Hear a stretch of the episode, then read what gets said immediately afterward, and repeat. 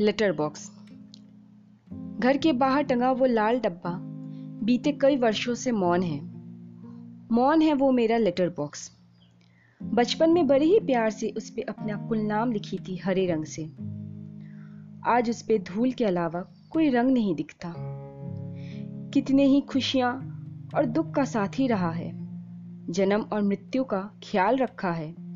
शुभ अशुभ बातों से मिलाप कराया। हर प्रकार के भावनाओं का सृजन कराया। ये मुझे दुनिया के रीति रिवाज दोस्त बंधु दफ्तर, स्कूल से मिलाया है। घर के बाहर टंगा वो लाल डब्बा, बीते कई वर्षों से मौन है।